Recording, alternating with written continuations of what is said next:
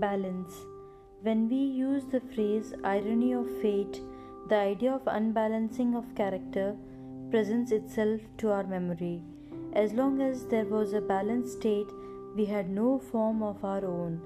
We have now simply to unfold ourselves and to restore the balance of our own which we have lost. How simple it looks when we say that we have to restore our balance. It is, of course, a very simple thing but it becomes very difficult to achieve because with the unbalanced state we have created intricacies. We always like to seek our way or solve our problems of life through difficult methods so prevalent in our country. That is why disappointments and frustrations are the result. If balance had not been disturbed, there would have been no creation.